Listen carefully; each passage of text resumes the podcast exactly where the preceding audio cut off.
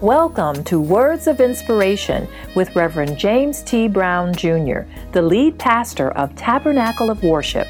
Let's join today's message in progress. Family, today we're going to be starting a brand new series. It's titled One Nation, One God. One Nation, One God. And I want you to actually turn with me into the book of Ezekiel. We were there last week. We're going back to Ezekiel in this series. Ezekiel chapter 17. Ezekiel chapter 17. And we're going to begin at verse 22. Ezekiel chapter 17 and verse 22. And the word of God reads Thus saith the Lord God, I will also take of the highest branch of the high cedar and will set it I will crop off from the top of his young twigs a tender one, and will plant it upon an high mountain and eminent. In the mountain of the height of Israel will I plant it, and it shall bring forth boughs uh, and bear fruit, and be a goodly cedar and under it shall dwell all fowl of every wing. In the shadow of the branches thereof shall they dwell. And all the trees of the field shall know that I, the Lord, have brought down the high tree, have exalted the low tree, have dried up the green tree, and have made the dry tree to flourish. I, the Lord, have spoken and have done it. We're going to be speaking today from the subject cut off the top. Cut off the top. Now, as we look at this text, in this passage here, God is identifying the fact that the house of David had lost its leaders in capturing captivity of both Jehoiakim, excuse me, Jehoiakim and Zedekiah. They were taken into Babylon and they were taken in captivity. God had given the promise that the house of David would always have leadership in Israel. But what would happen now? What would happen now that all of these things was going on around them? That brings us to this prophetic message that God gave Ezekiel for the Israelites. Look back with me at verse 22. Here it says, Thus saith the Lord God, I will also take of the highest branch of the high cedar and will set it. I will I will crop off from the top of this of his young twigs a tender one, and will plant it upon an high mountain and eminent. Here the the, the taking of the young cedar, this tender twig, and planting it was symbolic of what God would do to restore the house of David. What he would do to restore the house of David. This promise had, had, had its accomplishment in part when Zerubbabel, a branch of the house of David, was raised up to head the Jews in their return out of captivity and to rebuild the city and temple and reestablish their church and state. You see, in the book of Haggai, it was here where the prophet spoke to Zerubbabel to encourage him and others to continue until they completed the building of the Lord's house. You will also hear the prophet Zechariah speaking to Zerubbabel as well. So Zerubbabel was a type, he was a small part of the fulfillment of this prophecy here that we see. He was a small part, but in large part, the other um, that was planted was the Messiah, our Lord and Savior Jesus Christ. He was, he was the son of David, in whose kingdom there would be no end. In whose kingdom there would be no end. But we see something that is also significant to us all. Something that's significant to us all that we need to take note of. Even when it appears that everything has been broken or removed, God still has a way of planting that which will grow and fulfill his promise. That's why he will plant a vision in your spirit. He will plant courage in your heart.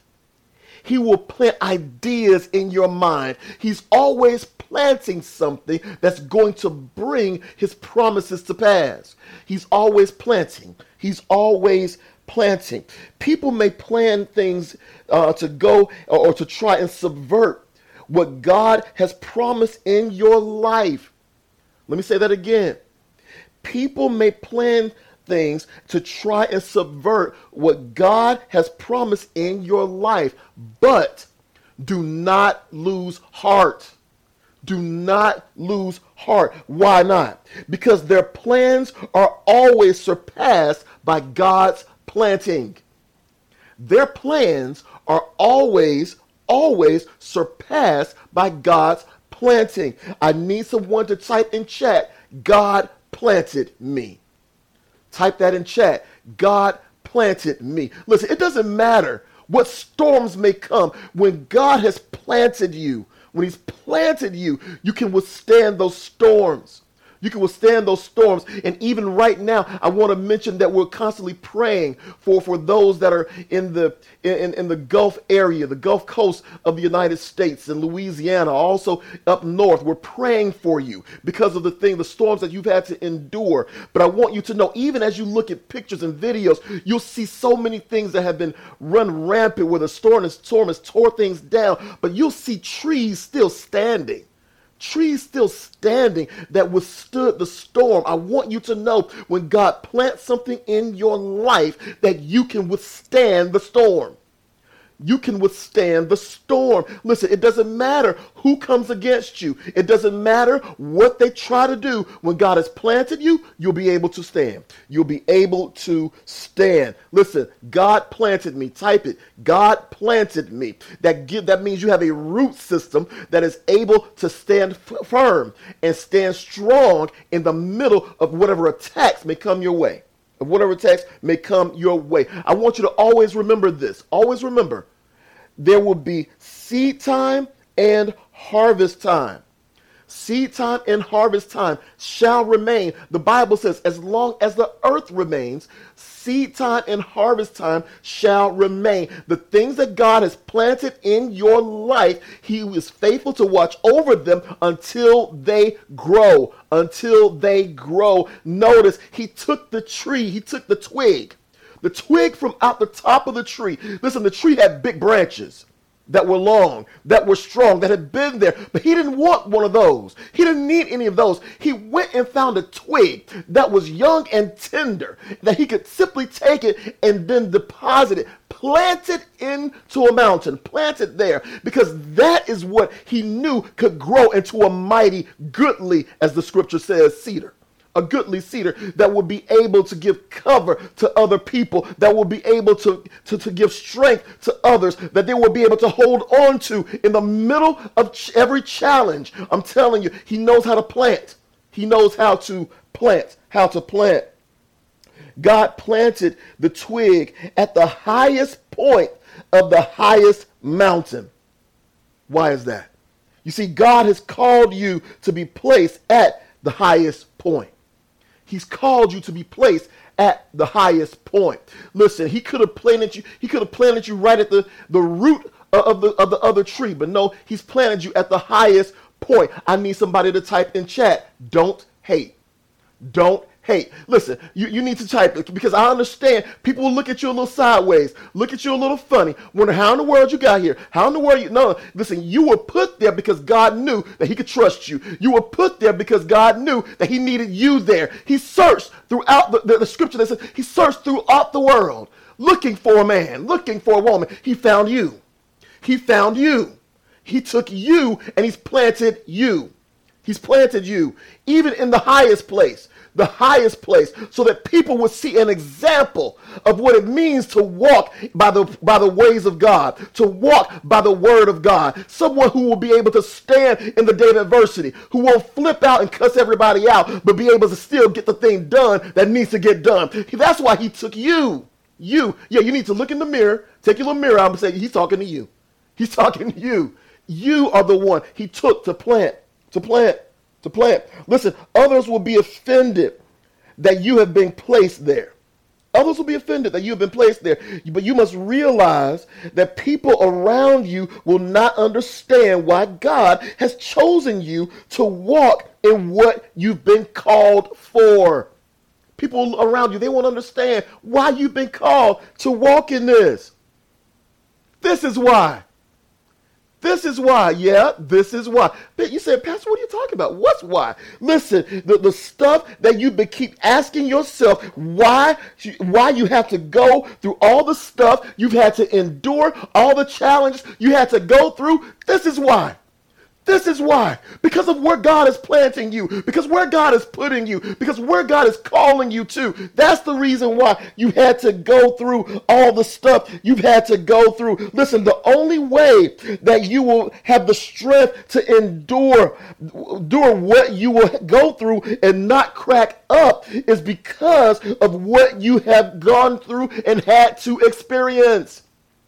Your experiences are the things that have given you strength so that the things that you're going through right now, the things that you're having to go through, you're prepared for it. You can simply sit back and look at it and say, huh, okay, God, Here's something else. Everybody else around you is pulling out their hair. They're pulling their hair out. They're going crazy. They're twirling their, their lips. They don't know what's going on. But yet you'll be the one who'll be able to be steady, to be calm, and say, No, everybody relax. The God has an answer. Everybody relax. Just give me just a moment. You'll know how to go into your prayer closet. You'll know how to spend time. See, all that stuff you're going through where you had to stop and pray, all that stuff you're going through where you had to break out the word and days when you just would have flipped out and done whatever, but yet you know how to go to the word and read it now. All the stuff you've gone through that has prepared you, that you've gone through and, and that has built you, giving you resources, giving you ways of, of, of approaching things. Guess what? That was for now. All that stuff was for now. Listen, it had to get you through it to get you to it. And God said, Now I'm ready to plant you. Now I'm ready to plant you. The thing is that you're a little young and tender. You're a little young and tender. See, he, he couldn't take those things that were long and big. He, he couldn't take the Babylonians. He couldn't take Nebuchadnezzar, who actually wanted to build something for God. He couldn't take those things. He said, No, no, no, I understand you know who I am now, but, but you're not my people. You're not the one I've called, but this is the one.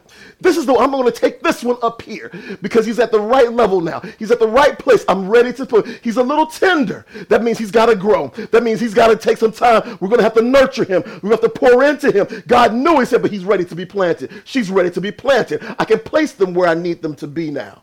I can place them where I need it to be now. They've seen enough storms. They've seen the lightning strikes. They've seen the hurricanes. They've seen the pain. They've seen it. They've experienced it, and now they're ready. They're ready, even at a tender place, a tender place. Some of my seasoned saints are looking and say, wait a minute, Pastor, I, have been through a whole lot of stuff, but there's some things you're experiencing right now that you didn't think you would go through. There's some things you're seeing right now that you never thought you'd see all the days of your life, and you're like, Lord, I don't want to deal with this. It's time for me to sit back on the back on, on the on the sidelines. Let me leave this to somebody else. No, God is calling you. He's calling you to be able to stand up, to be able to stand up and be that Elizabeth to speak to a Mary, to be the one to be able to encourage that next generation, to speak life and show them because you've been through some storms and you know how to endure. And He's readying you. He's readying you for this assignment and this season. You too are being planted. you too are being planted. You're being planted. You see, it's important it's important that you, you have to realize this one thing. This one thing. This one thing. Your brokenness, your brokenness has set you up for your breakthrough. Your brokenness has set you up for your breakthrough. Do you hear me? I know it didn't feel good. It felt hurting. There's no brokenness that feels good but it actually is preparing you, it set you up for your breakthrough. Let me tell you this I need you to remember these two things. Remember your pain because it's giving you power.